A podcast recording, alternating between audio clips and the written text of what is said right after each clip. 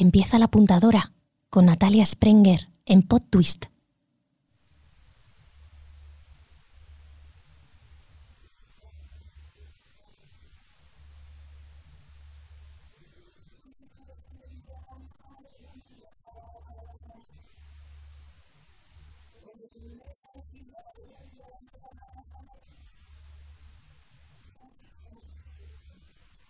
El veinticinco de noviembre, Día Internacional de la Eliminación de la Violencia contra las Mujeres, me fui a San Sebastián de los Reyes a ver Un animal en mi almohada, de Vanessa Espín.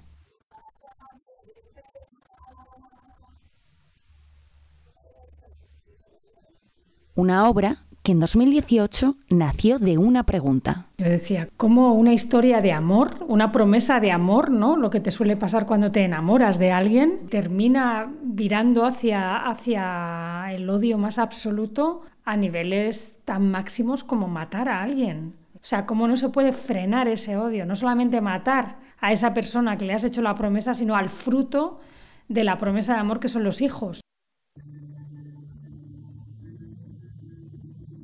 Hoy, en dos mil veintidós, gracias a esa pregunta, existe la compañía teatral La Promesa y una obra de teatro que sigue girando por toda España y que estos días se representa en el Teatro Fernán Gómez Centro Cultural de la Villa, en Madrid. No hay respuesta, ¿eh? O sea, yo lo que quiero es hacer la pregunta de, de esto, ¿no? De por qué pasa esto. Sí. No, no hay respuesta todavía, ¿no? Como sociedad, lo que hay es una herida muy grande y...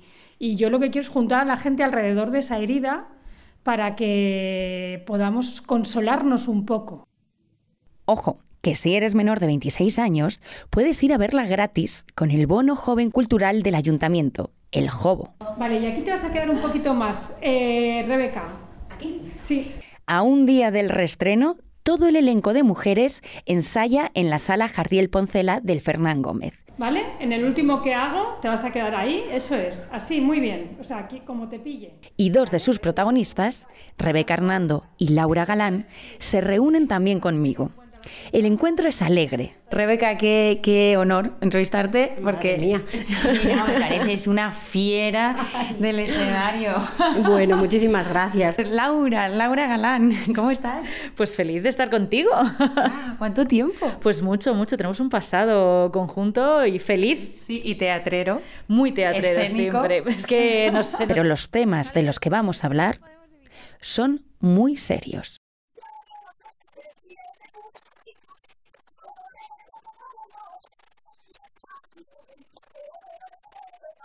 ¿Por dónde se empieza a contar esta historia? Porque se puede empezar a contar por el noviazgo, primer puñetazo, la primera amenaza, el momento en el que a él le meten en la cárcel, pero está ubicada en un momento muy concreto. Sí, Eva ya ha recorrido buen, buena parte del camino, y un camino muy difícil. La denuncia, la separación, o sea, ese camino ya es muy difícil para muchas mujeres que, que no logran darlo. Y ella lo ha dado y está en, de alguna manera en proceso de cura. Y hay esperanza. Ese es el tema de la tragedia, que empieza con esperanza. Para mí era empezar en un lugar donde existe un miedo real. Y el miedo, re- ella ya se ha curado, ya se ha recuperado, y ahora el miedo son los hijos, ¿no? Porque si él sale de la cárcel, él ha intentado asesinarla, eh, está en la cárcel por ello y sale de la cárcel por buena conducta. Y claro, sus hijos son sus hijos, no dejan de ser sus hijos. Y ahí viene el miedo.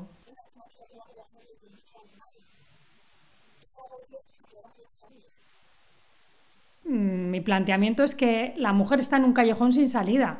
Entonces tiene que decidir qué hace, si vuelve con Gregorio para proteger a sus hijos, para que no les asesinen, o huye con ellos porque no la están haciendo caso y tiene claro que, que puede pasar algo. ¿Y ahora qué?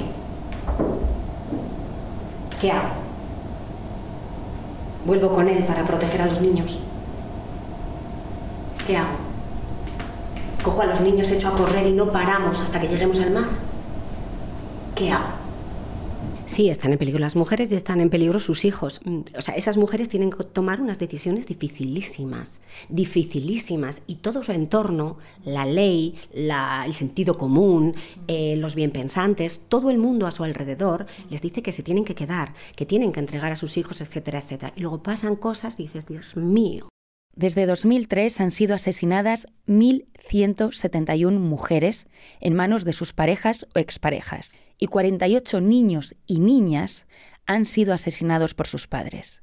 Es terrible, ¿sabes? Son tragedias, son tragedias. La lucha contra algo muchísimo más fuerte que tú. Nos pasa una cosa que muchos días dedicamos la función a mujeres que, o sea, a, violen- a mujeres que han sido víctimas de, de la violencia. Pero muchos días de, venga, hoy le dedicamos, porque vemos en las noticias sí. cada día eh, cómo Hay pasa? una nueva víctima, hoy sí, se la dedicamos a ella. Claro, el otro día eh, actuamos en Móstoles, en el barrio de donde recientemente asesinaron a una mujer y a su hija. Y, y era como, madre mía. En lo que va de año, treinta y ocho mujeres han sido asesinadas. veinticinco menores se han quedado huérfanos de madre.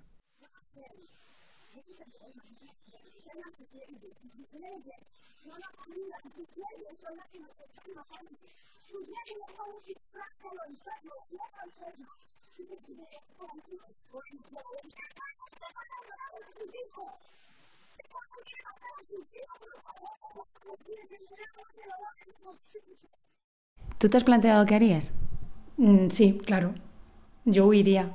¿Al mar? Al mar, claro. Yo siempre he pensado que escaparía. Quiero pensar que escaparía. Mm. Y me gustaría que todas escapáramos. O sea, mm, sería... Es, es, es la esperanza, yo creo, ¿no? Sí. Escapar cuanto antes y escuchar esa voz interior. Mm. Hay algo en ti que sabe. Y, y Eva lo dice. Mm. Yo lo sé. Yo lo sé. Y es algo que solamente sabe eh, la mujer. Sí. Y lo sabe.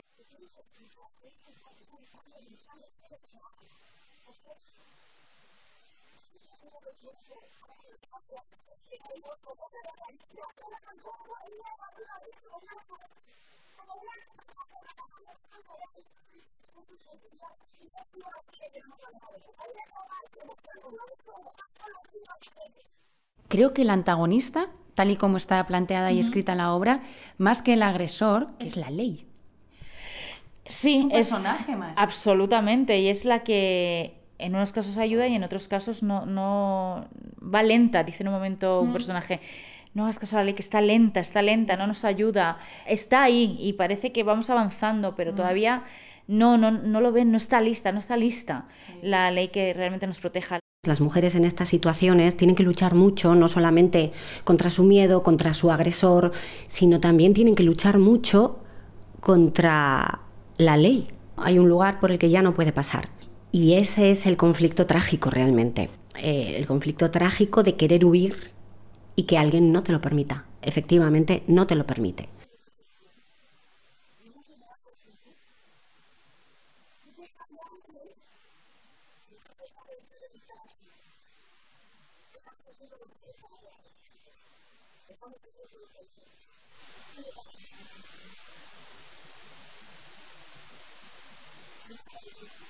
¿Por qué has querido que la ley sea un personaje tan importante? Porque creo que también es un, muy importante lo que le pasa a la jueza, ¿no? Uh-huh. En esta obra no se, no se sabe muy bien quién es la protagonista, se lleva a la jueza. La jueza tiene un conflicto muy gordo porque ella siente que, que es verdad lo que está pasando, pero no tiene herramientas, porque no tiene herramientas en la ley uh-huh. para eh, poder hacer nada. Y esto es lo que me han contado las juezas. Sí. Que han trabajado en, juzga- en los juzgados de violencia de género. Afortunadamente ahora la cosa va cambiando, no tanto como estamos viendo, ¿no? Uh-huh. Porque todo tiene grietas. Y claro, las juezas lo que me decían es, a veces no tenía herramientas para poder ayudar a las mujeres. Hubo una incluso que me dijo, tuve que pedir un favor y hacerle al marido una orden de alejamiento de quince días y tuve que pedir ese favor. En esos quince días el marido mató a la mujer. Claro. Uh-huh. Y tuvo que pedir un favor para conseguir esa orden de alejamiento. De hecho, a las juezas con las que habló Vanessa, eh, bueno, estaban en verdaderos conflictos, claro. Incluso planteándose eh, también dejar... Eh, ¿La judicatura? La, sí, sí, sí, sí, porque, porque te, se sentían tan impotentes como, como el resto de los ciudadanos.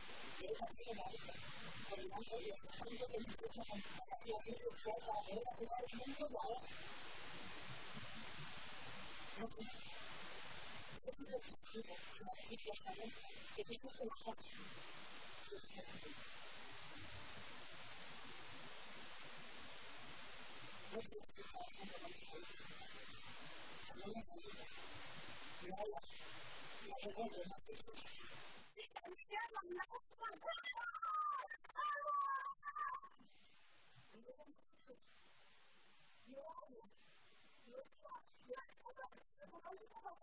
No sé cuál es la voz que a ti te parece más interesante que aparezca también en, en esta obra. Pues me interesa mucho, eh, y creo que al público también, por lo que nos cuentan, eh, la voz de la madre. Justo. De, claro, la madre del, eh, bueno, del, del agresor, ¿no? Del animal que llamamos nosotros.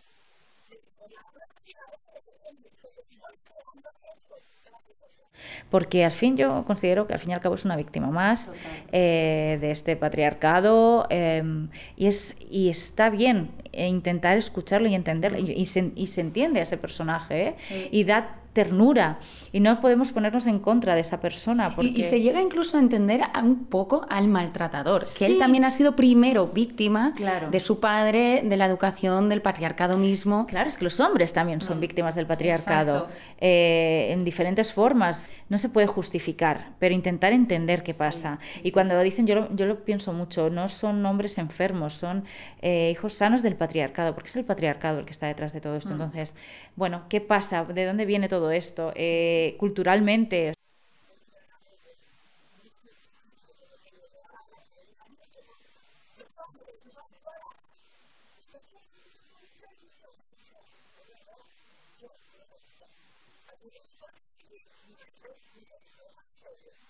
Eh, pero no todos los hombres, y es que efectivamente, y, y lo decimos también en la obra, no todos los hombres son, son iguales, y lo remarcamos.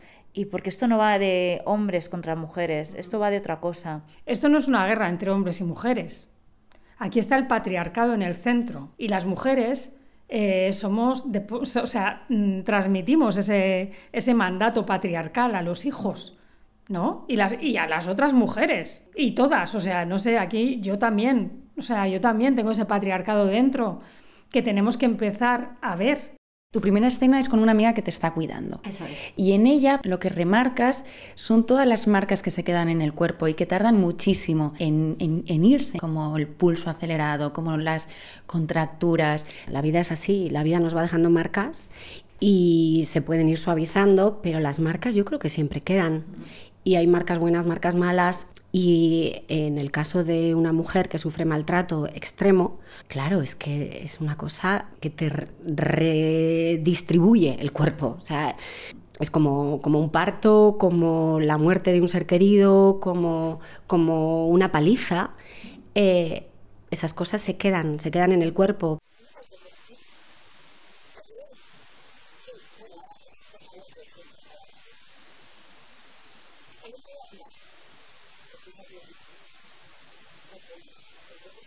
Cuando entras en una relación de maltrato, te metes en una jaula. Total. En una jaula de la que es muy difícil salir. O sea, se sale, se vive, pero esa jaula existe y sabes que existe, ha existido y está ahí. Sí. Y en el cuerpo se queda, ¿no? Es una jaula interior.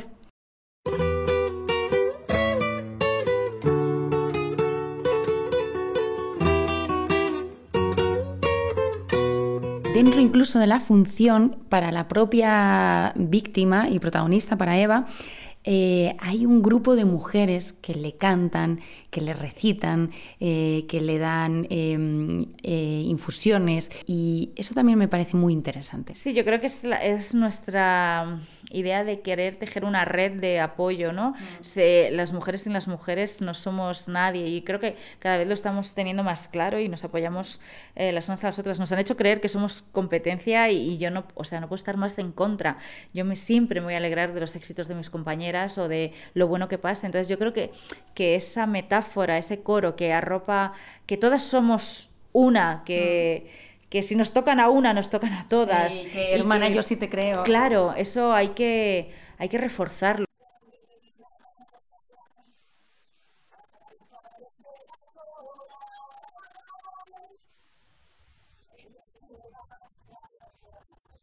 Tiene que ver con, con la sororidad, tiene que ver con las amigas, ¿no? eh, cuando te pasa algo son las amigas las que te sujetan, las que te sostienen, las que te ayudan a salir de ahí, ¿no? Haces una terapia, incluso haces igual una terapia de grupo y ahí hay un grupo de mujeres que han vivido lo mismo que tú y te ayudan y, y, y te sostienen también y tú sostienes. Y eso se soluciona de alguna manera, se va curando, va, cicra- va cicatrizando. Precisamente por los poemas, por los coros, los cánticos y luego también por todas las metáforas que usáis, sobre todo de la naturaleza, la luna, el bosque, uh-huh. el río, el incendio, sí. eh, el agua, el mar, todo. Eh, a mí, de alguna manera, me llevaba un poco a Lorca. A Lorca, sí. Se lo decíamos todas, sobre todo al principio, cuando, cuando leímos eh, eh, la función hace ya un tiempo, decíamos, Vanessa, esto es Lorca y es... Para mí creo que es el mayor piropo que se le puede bueno, decir a alguien. Bueno. A mí me dicen, a mí me dicen que tengo algo lorquiano y me desmayo de, de gusto, sí, sí, ¿no? Sí, me, sí. Es muy duro lo que contamos. Entonces, eh, lo inteligente eh, y muy interesante que ha hecho Vanessa Espín es escribirlo de una forma tan bella, ¿no? Mm. Vamos a la tragedia, pero de una forma muy poética y con los elementos de la tragedia, su coro, su estructura.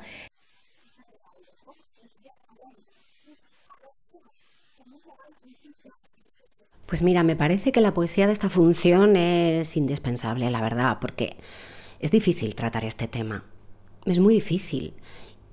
Y, y el lenguaje común y las situaciones cotidianas, que es donde se produce, la realidad es esa, a la hora de contarlo es como que no alcanza, ¿no? El, el, y necesitas algo más grande, y más grande es la poesía. Sí. Sí, sí. Y yo creo que es una obra donde es especialmente importante luego hacer un coloquio. Después de ver esto, hablemos entre todos, y, y, y hacer las preguntas que consideréis, y debatamos, y... y Y precisamente aquí el quince de diciembre vais a tener un encuentro sí. con el público. No sé cuántos encuentros lleváis ya y cómo está siendo la experiencia. Llevamos varios, claro, porque efectivamente el coloquio es, está servido. Si no se hace en, el, en, en la sala, luego se hace, la gente lo hace en el bar, está claro. Y es curioso porque hay una diferencia de matiz entre cómo reciben la función las mujeres y cómo la reciben los hombres. En general, ¿eh? Yo uh-huh. todo hablo en general. Las mujeres nos sentimos muy identificadas porque identificamos el, lo que pasa y aunque a nosotras no nos pase, sabemos que puede pasarnos, sabemos que nos pasa como, como colectivo, como cuerpo, como cuerpo único, ¿no? Como mujeres eso nos pasa y lo tenemos dentro, lo entendemos todas, todas lo entendemos. Y los hombres se colocan en el lado del agresor. Claro, porque es el, el, el agresor que está ausente. Entonces, los hombres, muchos hombres, no todos, pero, pero se colocan en el lado del agresor. Entonces, alguna vez sí que hay alguna, algún comentario tipo, bueno, pero es que eh, retratáis a los hombres. Y dices, no, no estamos retratando a los hombres, estamos retratando a un hombre. Pero, por ejemplo, te decía el otro día que la primera pregunta fue un señor indignado porque decía que es que no todos los hombres son iguales. Y la verdad es que no nos hizo falta ni contestar a, a nosotras, porque el resto del público, y sobre todo me acuerdo de un señor que dijo, pero vamos a ver, si en la función dicen precisamente no todos los hombres somos iguales. Eh, se, les, se rasgaron las, las vestiduras la, la, la gente del público, ¿eh? Claro, o sea, ni siquiera claro, nos hizo claro. falta. Y que eso fue muy bonito también porque dices, bueno, esto, está, esto ha calado a la gente, no me hace falta ni intervenir. Sí. Eh, pero sí, se animan más las mujeres, lo reconocen perfectamente, si no es por sus carnes, por carnes de madres, abuelas, vecinas, amigas, nos cuentan casos, eh, nos dan las gracias. Que eso es muy, muy bonito, es muy bonito. Pero los hombres también, ¿eh?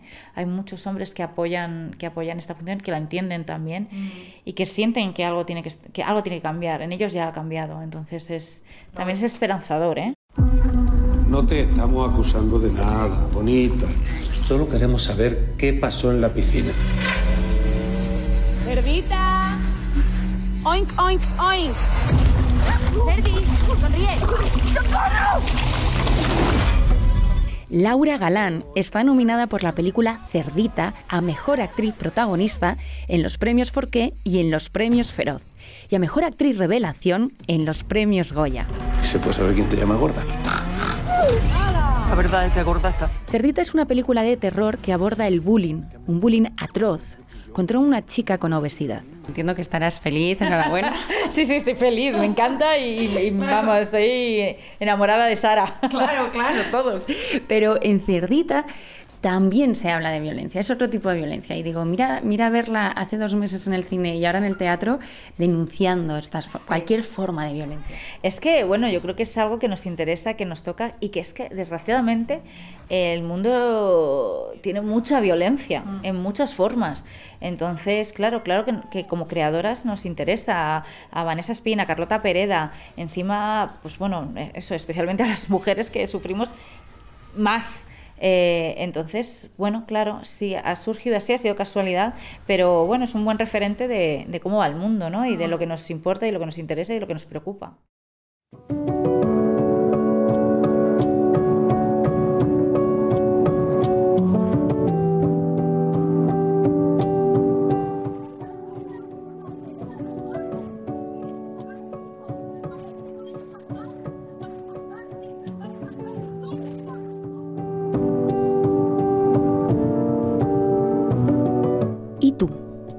¿Lo has pensado ya? ¿Tú qué harías?